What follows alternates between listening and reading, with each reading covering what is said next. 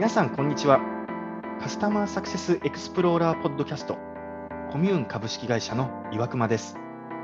この番組は、カスタマーサクセスプラットフォームコミューンを提供するコミューン株式会社がお送りするポッドキャストです。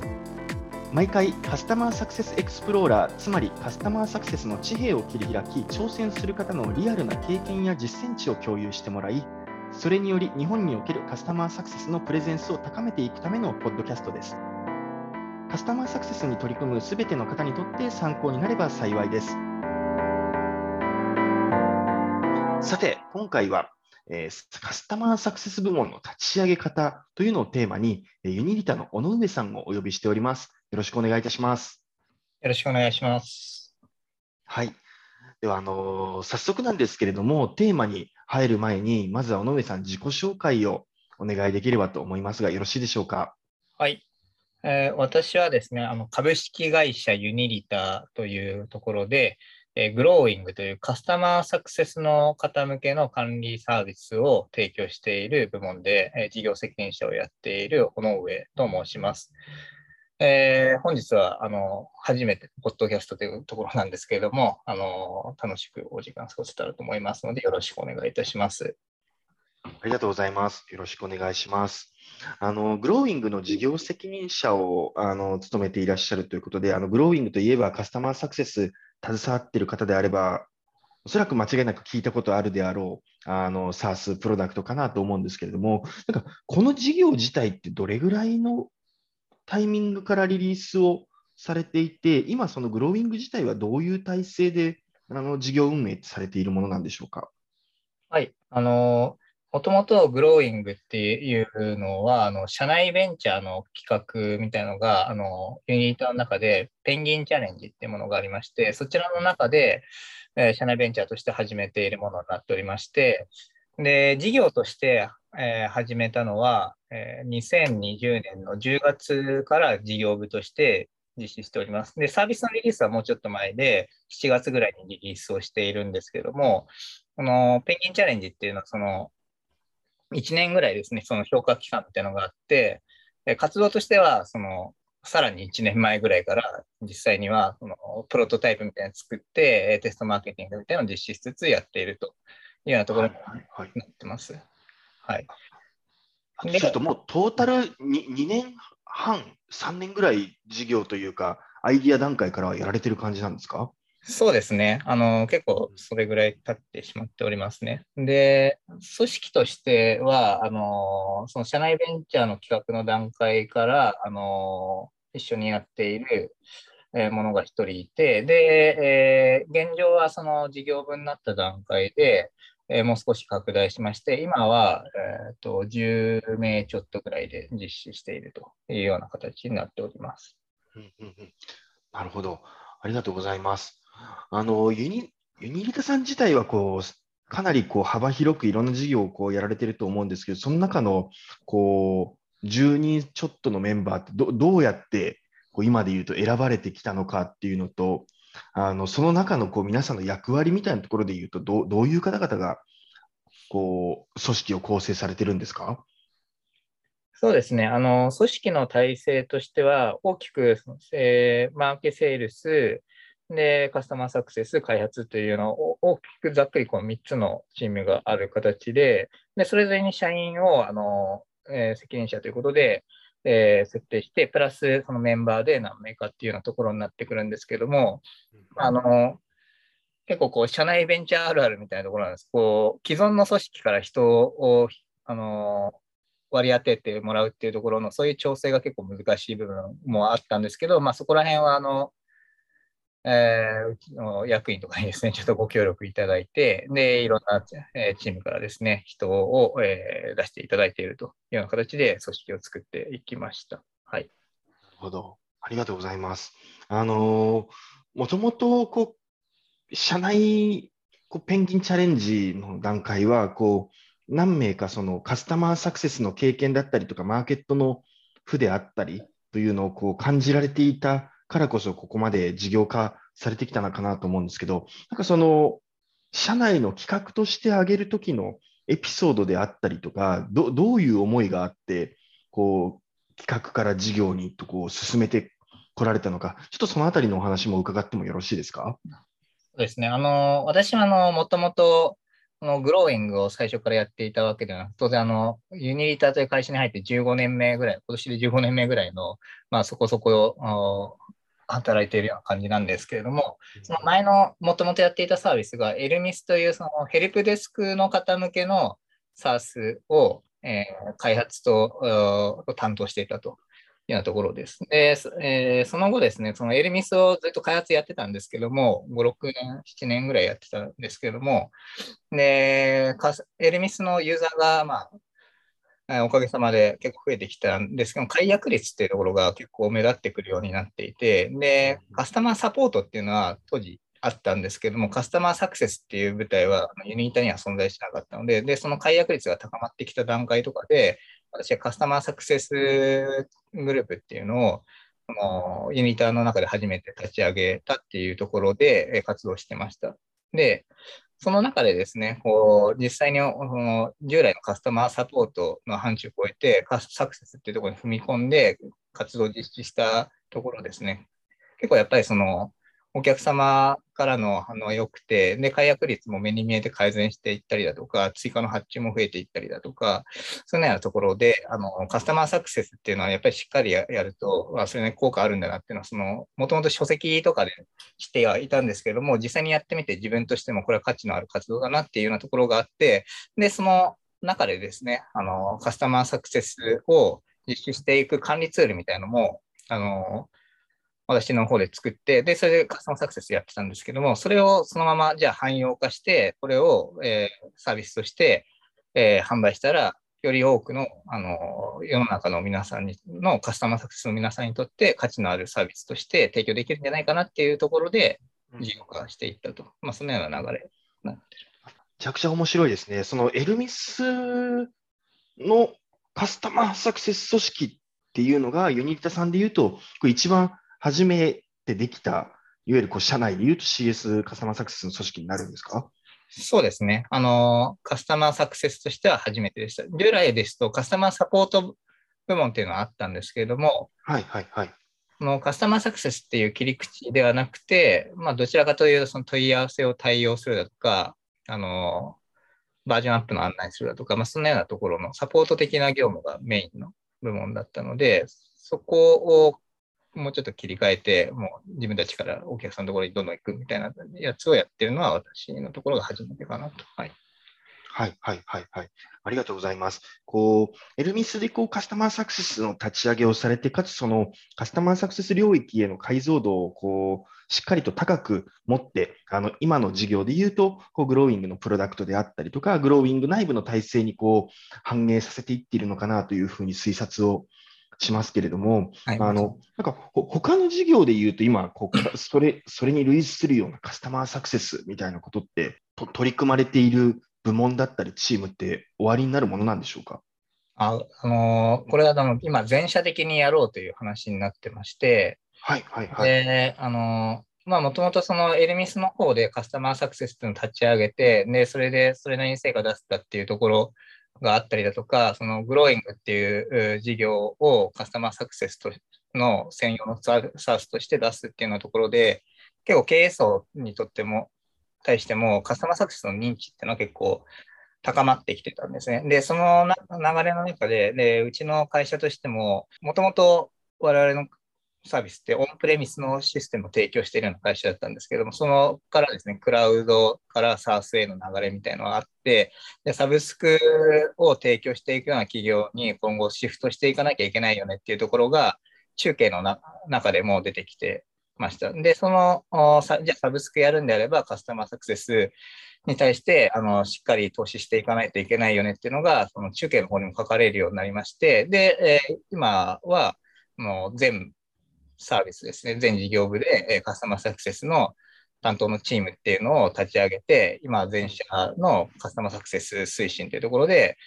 あのここも私とかがあの入ってやるような形で、今、推進させていただいているというような形になってます。なるほど。いや、めちゃめちゃ素晴らしいですね。あの、教科書的には、こう、全社で取り組みましょうみたいなことってよく言われると思うんですけれども、あの、口では言うけれども、一番難しくて、皆さん苦労されるのもそこかなと思うんですが、こう、どのようにして、その、それこそオンプレミスの時代から、こう、事業をしっかりと展開されていった企業が、カスタマーサクセスの上に全社で取り組もうと、こう中継に書かれるぐらい、こう、経営層の方に興味持っていただけるようになったりですとか、体制含めて、こう変え、変えられるようになったのか、こう、すごく皆さん興味をお持ちなんじゃないかなと思っておりまして、その秘訣みたいなところって、なんかああ終わりになるんですか？あとですね、やっぱりこう、一番意識、立ち上げする段階から意識していたのは、あの、あんまりこう、LTV とか ARR とか、あんまりそういう言葉を使わないようにしようっていうのは、すごく意識してました。その上の経営者とか、担当の役員とかと話すときに、その言葉で話してしまうと、ちょっとよくわかんないみたいな話になってしまうかなっていうところだったりする部分があるかなと思ったので、去年は対話をやっぱり意識して、こうカスタマーサクセスの人とかだったら得意だとは思うんですけど、そのお客様の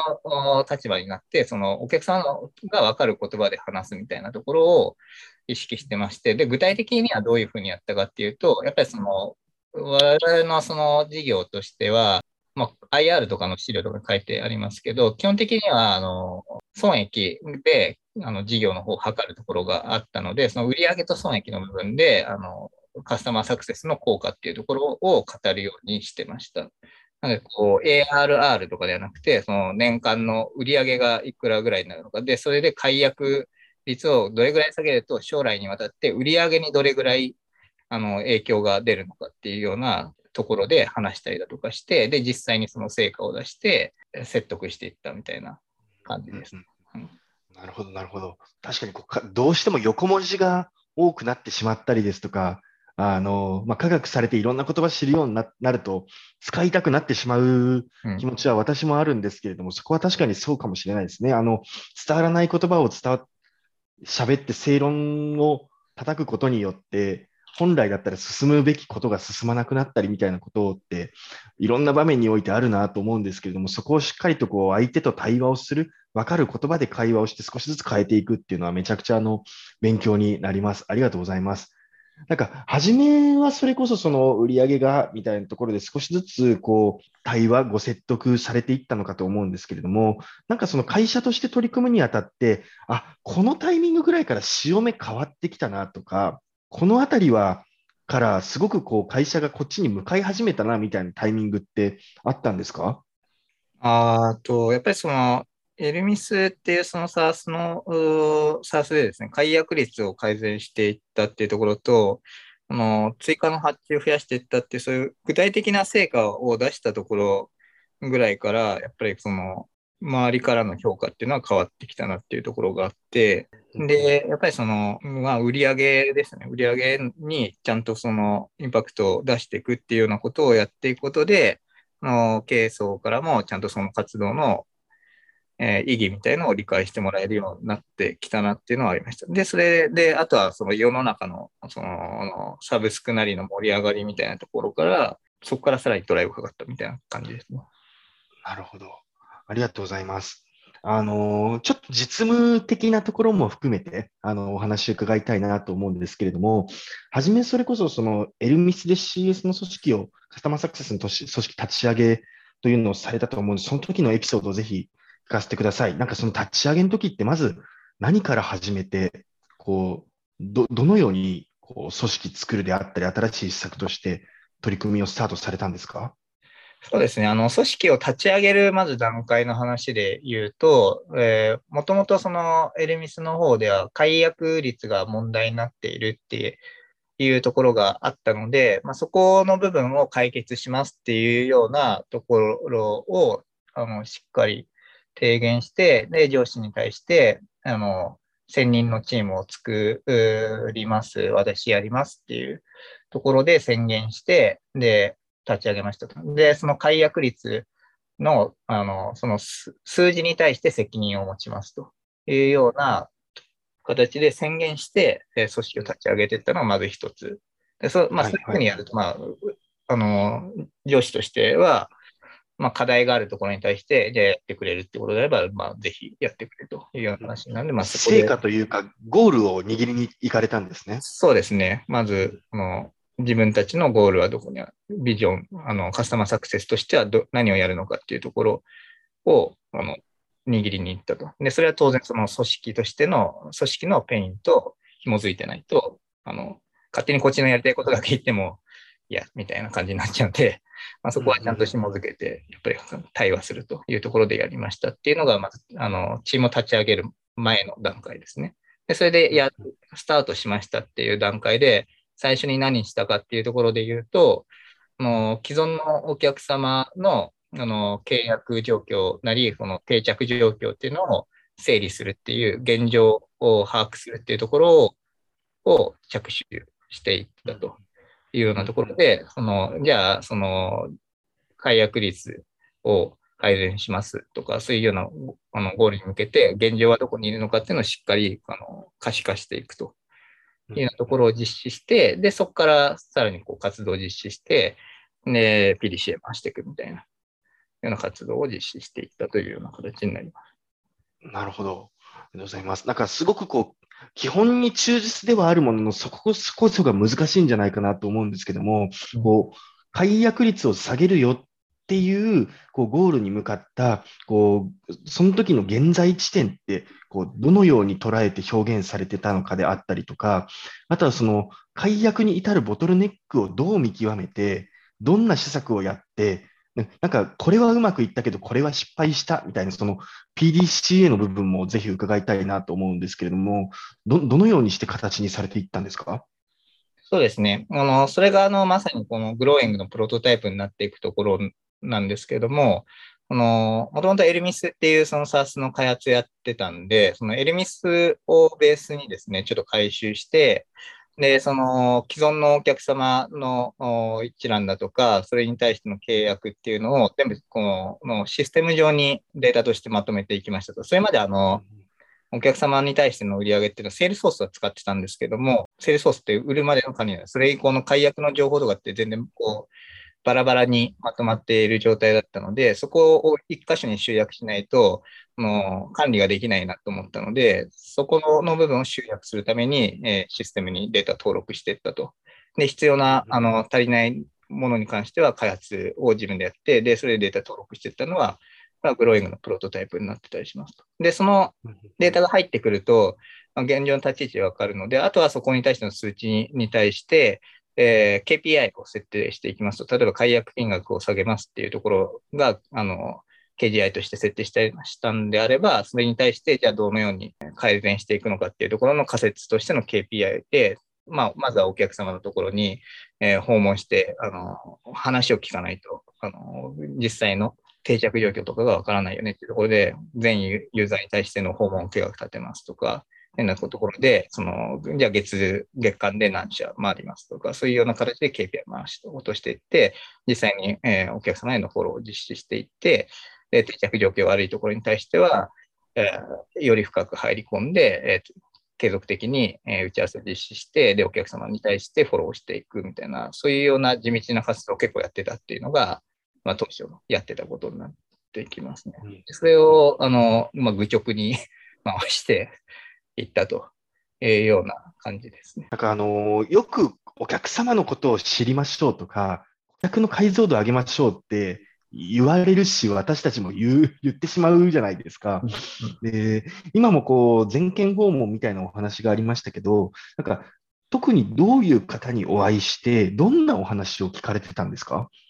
これがですね、あの、まちまちですっていうのが、あの、実態としてはあって、というのは、そのカスタマーサクセスのチームっていうのが、立ち上げ当初は、なんで当然なかったので、リレーションが全くないんですね。お客様と。はい、はいはい、なので、あの、まあ、セールスの部門が別であるんですけど、まあ、そこをつてにですね、あの、ここのお客様に行きたいと。で、えー、そのエルミスなりを契約していただいているお客様に対してアポ取って現状を聞きたいから、ちょっと調整してくれみたいな形で依頼するんですけど、まあそこから先はあの営業がどういうリレーションを持ってるかみたいな話の部分で、誰にアポ取れるかっていうのは結構変わってきてしまうとなところあるんですけど、まあ、とりあえず行って、で、それで、の現場の人とかと話したりして、その上司の人とあの話ができるようであればやりますし、あとは絡めてみたいなところで言うと、その担当の役員をあの連れてくと、来てくれと。いう話をして、で、役員訪問するから、向こうもそれなりの人出してもらいたいみたいな話で、ちょっとこう、ご挨拶にさせてくださいみたいな、そのようなことって、こう、開拓していくみたいなことをしたりします。うんなるほど。愚直、愚直ですけれども、もうそこしかないですよね。なんかと当時、そのいろんな方とご挨拶訪問されて、お客さんのことを知っていかれたと思うんですけれども、あの訪問して初めて気づいたこととか、訪問し訪問してあのお客さんのことを知りに行ってよかったなっていう気づきみたいなことってど、どんなことがありましたか？そうですね、お客様と、まあ、いろんなお客様はいるんですけど、やっぱりそのうまく定着してるとところと定着してないところの違いみたいなところで、うまく定着してるところっていうのは、ちゃんとその業務の中に自分たちのサービスがあのしっかり入り込んで、日常使うものとして、あの、まあ、当然なんですけど、使われているなっていうところと、その担当者だけで使ってないと。提案した窓口の人だけで使ってたりすると、もう周りの人は、エリミスってあるの？あ、そうかそうか、あの人が触ってるやつね、みたいな感じになってしまうと、やっぱりこの解約の危険性が高いんですけど、そうじゃない、ちゃんと定着しているところっていうのは、そのチームとして、そのサービスを使ってくれていて、もう自分たちのサービスが中心にあって、それをベースにこう、うまく業務が回っていると、業務に組み込まれているっていうような状態になっているところは、これは全然こう安全だなっていう感じのは、こう言ってみて、やっぱりこう改めて、やっぱそういうのあるなっていうのは感じましたね。はいはいはいはい。それはそのチームで使われているっていうのは、こう、触っている人の数であったりとか、あるいはなんか数値の取りまとめとか報告に使われているとか、そそういうイメージですか？そうですね。あの、特にですね、こう、レポートの機能があるんですけども、こういうのを、その機能を使って、で、上司に対しての報告だったり、習字のチーム会みたいなので、あの、それを見ながら会話みたいなのがなされているような状態が生み出されている企業であると、あの、非常に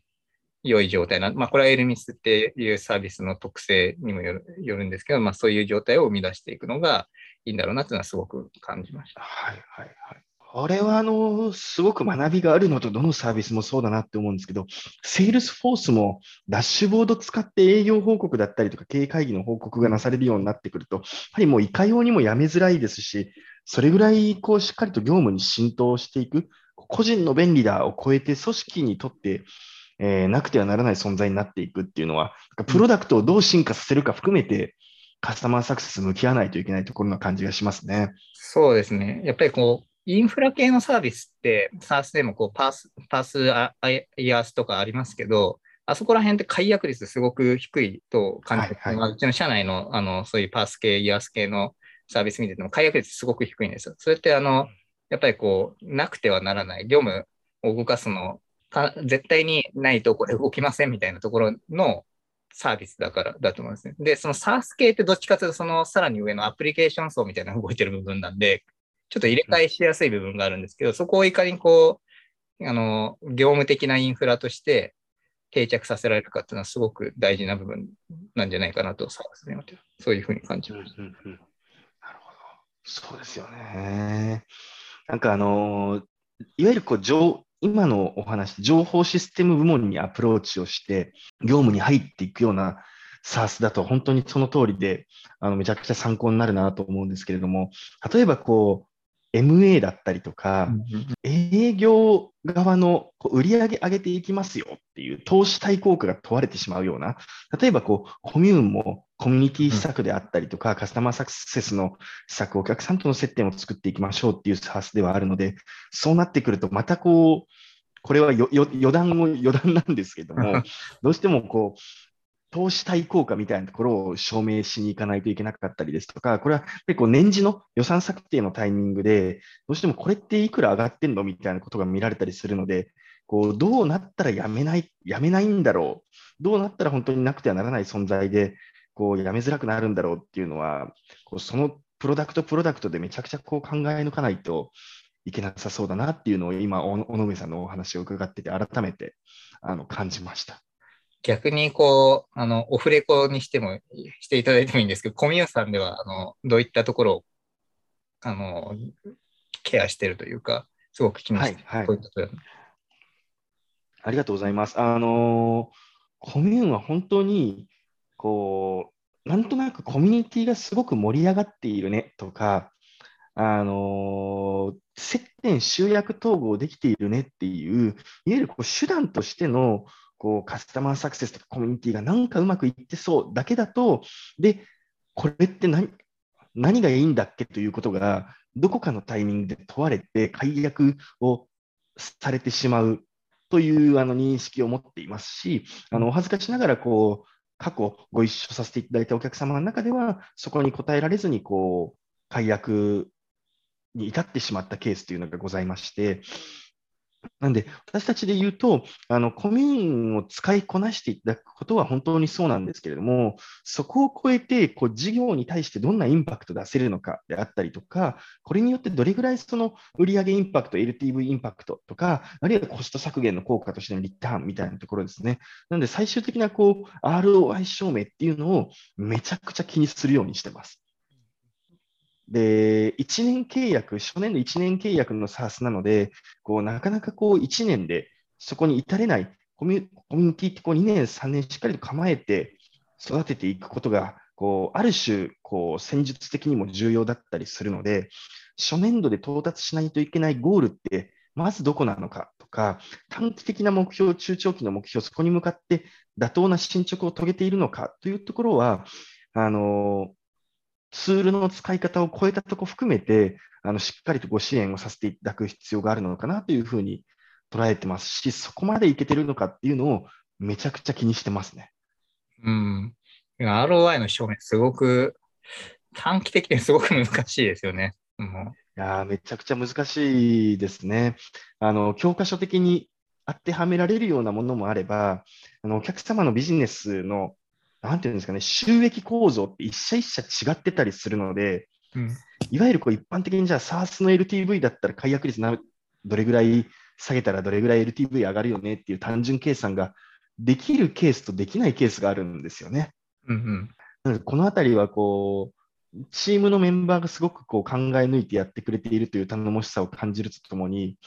こうもう一段こうより汎用的な形で証明できる方法をもう一つ、二つ出していく引き出しの広さみたいなところは、あの我々で言って問われているのかなっていうのは感じてます。エルミスの時もそうだったんですけど、こう上質エルミスって上質の方に使っていただくようなサービスなんですけど、はいはい、結構あったらいいなのサービスなんで、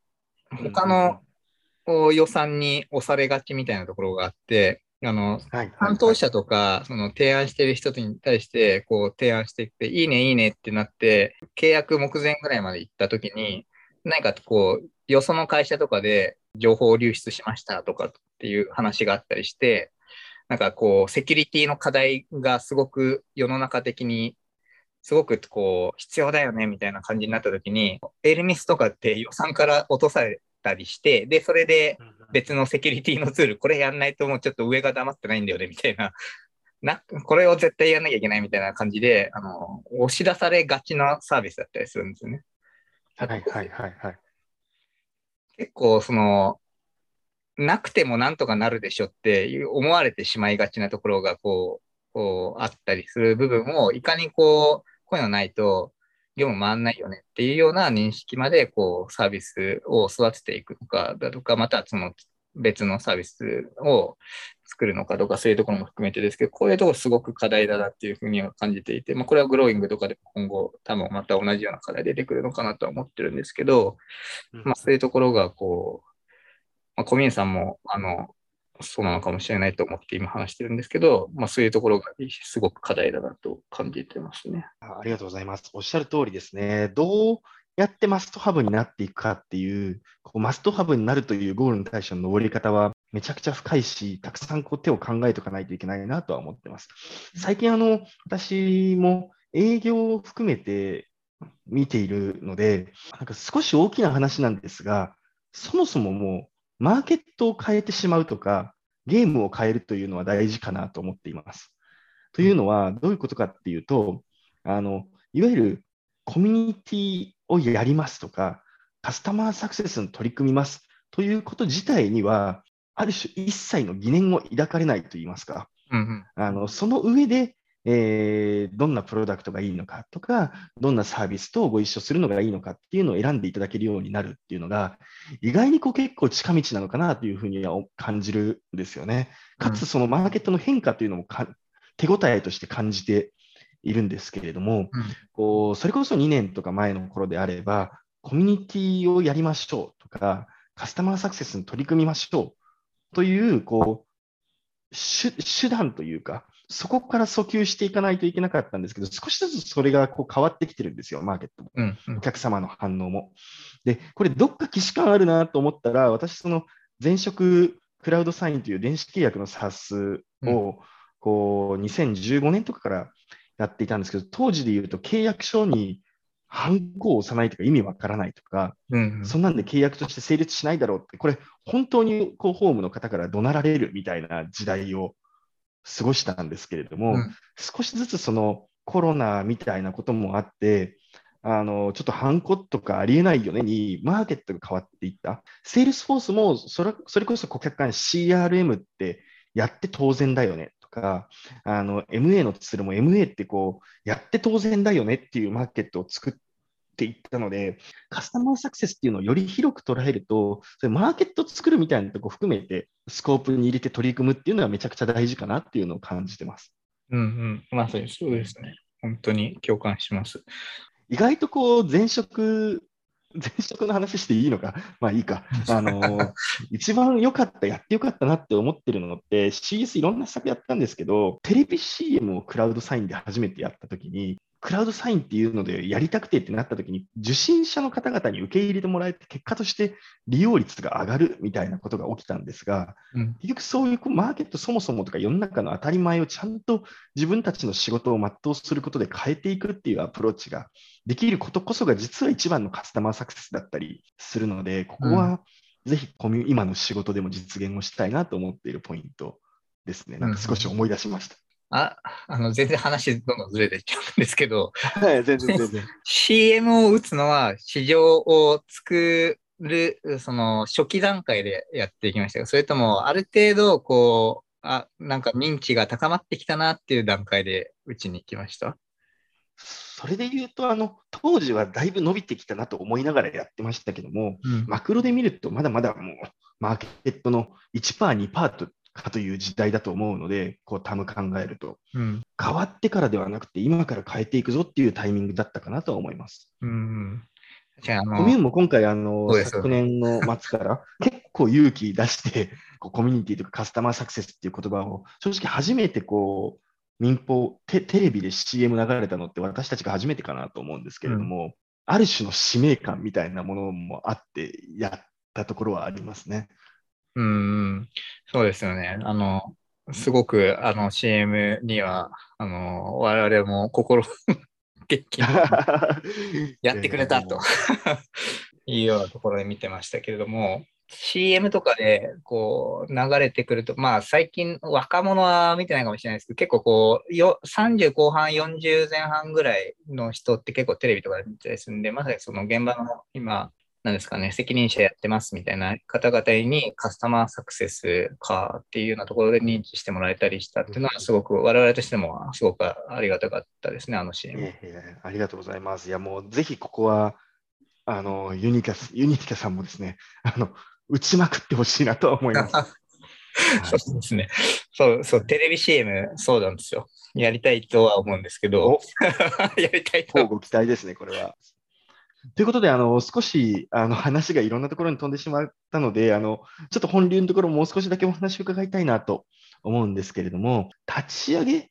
のタイミングのお話を今伺ってきましたけれども、こう今それこそ2週目、3週目、組織立ち上げ見られるようになって、こう当時を振り返ってやってよかったこととか、逆にこう違うやり方でやったらよかったなと感じていることなどあれば、ぜひこう、これ聞いてくださっている方はそこを参考にしたいかなと思うので、教えていただいてもよろしいですか？はい。あの、立ち上げを、あの、これまあ、エルミスの CS 組織っていう話で言うと、あの、まず私、あの、これが既存事業の中で CS 組織立ち上げるっていうパターンと、新規事業として、まあ、今まさにグローイングで CS 組織立ち上げるっていう、この2パターンあると思っていて、で、既存の組織とその新規の組織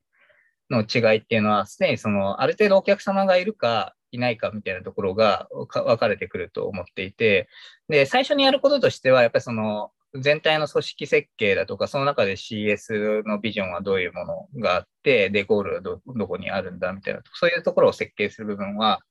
変わらないと思うんですけども、やっぱり現状把握みたいなするっていうところは、既存サービスとかで分として出てくるところなのかなと思ってます。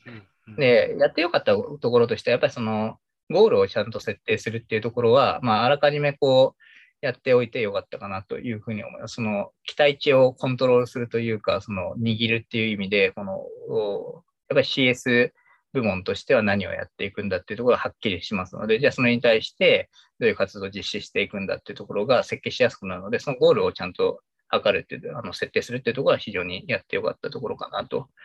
いうところで、で、あとは、エルミスの CA 組織立ち上げた時のやり方として、私をメインで据えて、で、えー、カスタマーサポート部門もあの CS 組織化において、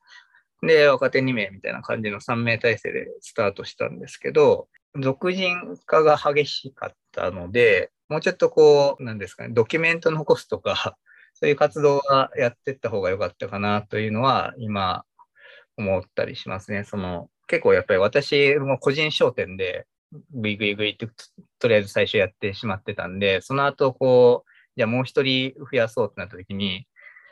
どうやって教えたもんだろうみたいなところで、ちょっと一緒にこう活動してもらいながら、それをあの学んでもらうみたいな、OJT みたいなやり方がメインになっちゃってるんで、それもちょっとドキュメント化していかないと、こう、一気に広げるとかができないなっていうところは反省点としてあったので、まあ、もうちょっと次やるとしたらドキュメント、まあ、今やってるようなドキュメンテーションちゃんとやるみたいなところはやっていたりします。ありがとうございます。そうですね。組織、こう、カスタマーサクセスは事業が成長していくためにやるわけですし、成長していく前提なので、こう、難易度高い業務だからこそ、俗人化を防いでスケーラブルな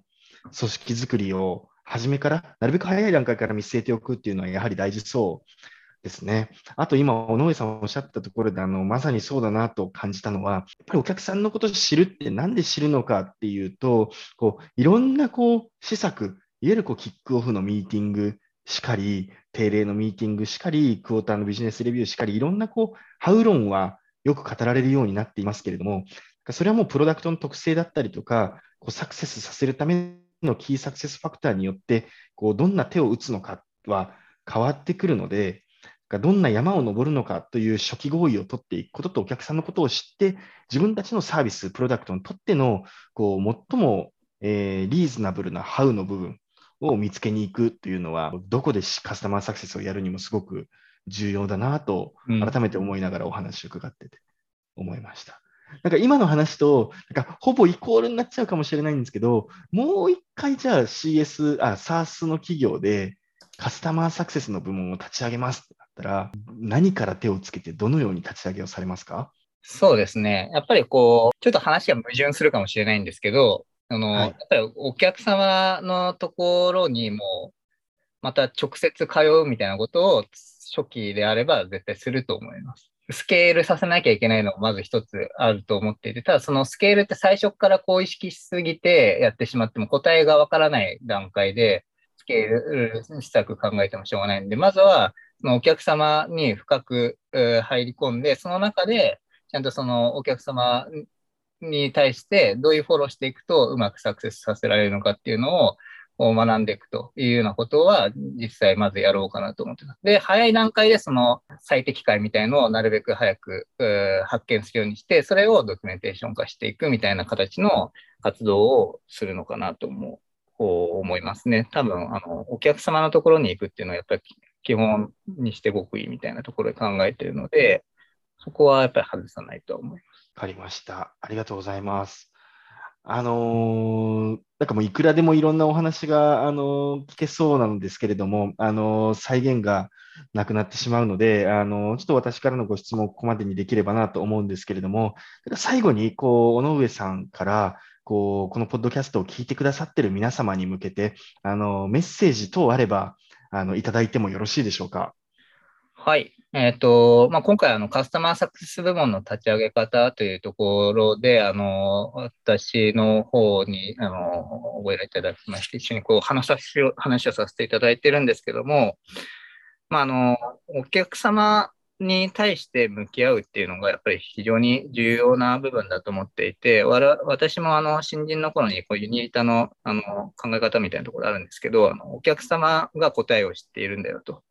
いうような話で教育されてきたところがありまして、実際にその何か問題が発生した時とかも、まあ、社内でうにうにこうやってないで、まずお客さんのところに行って話聞きに行けばいいというようなところで、まず行けというようなところで 教育されてたところも部分もあるんですけど、実際に本当にお客さんのところに行くと、いろんな話が聞けたりだとか、解決問題の解決策みたいなのが見えたりするんで、もうお客様に会って一時情報を取るというところが大事だと思ってますので、そういうところをですね、あの、やっていくといいんじゃないでしょうかというふうに思います。はい。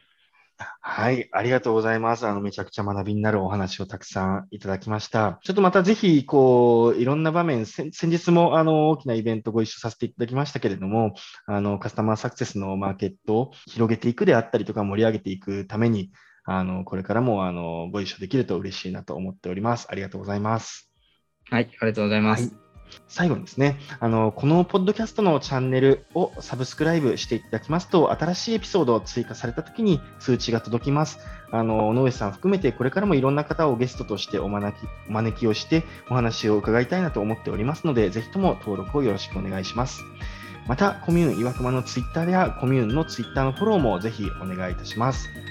では、本日はユニートの尾上さんをお招きしお招きしてお話を伺ってまいりました。尾上さん、どうもありがとうございました。ありがとうございました。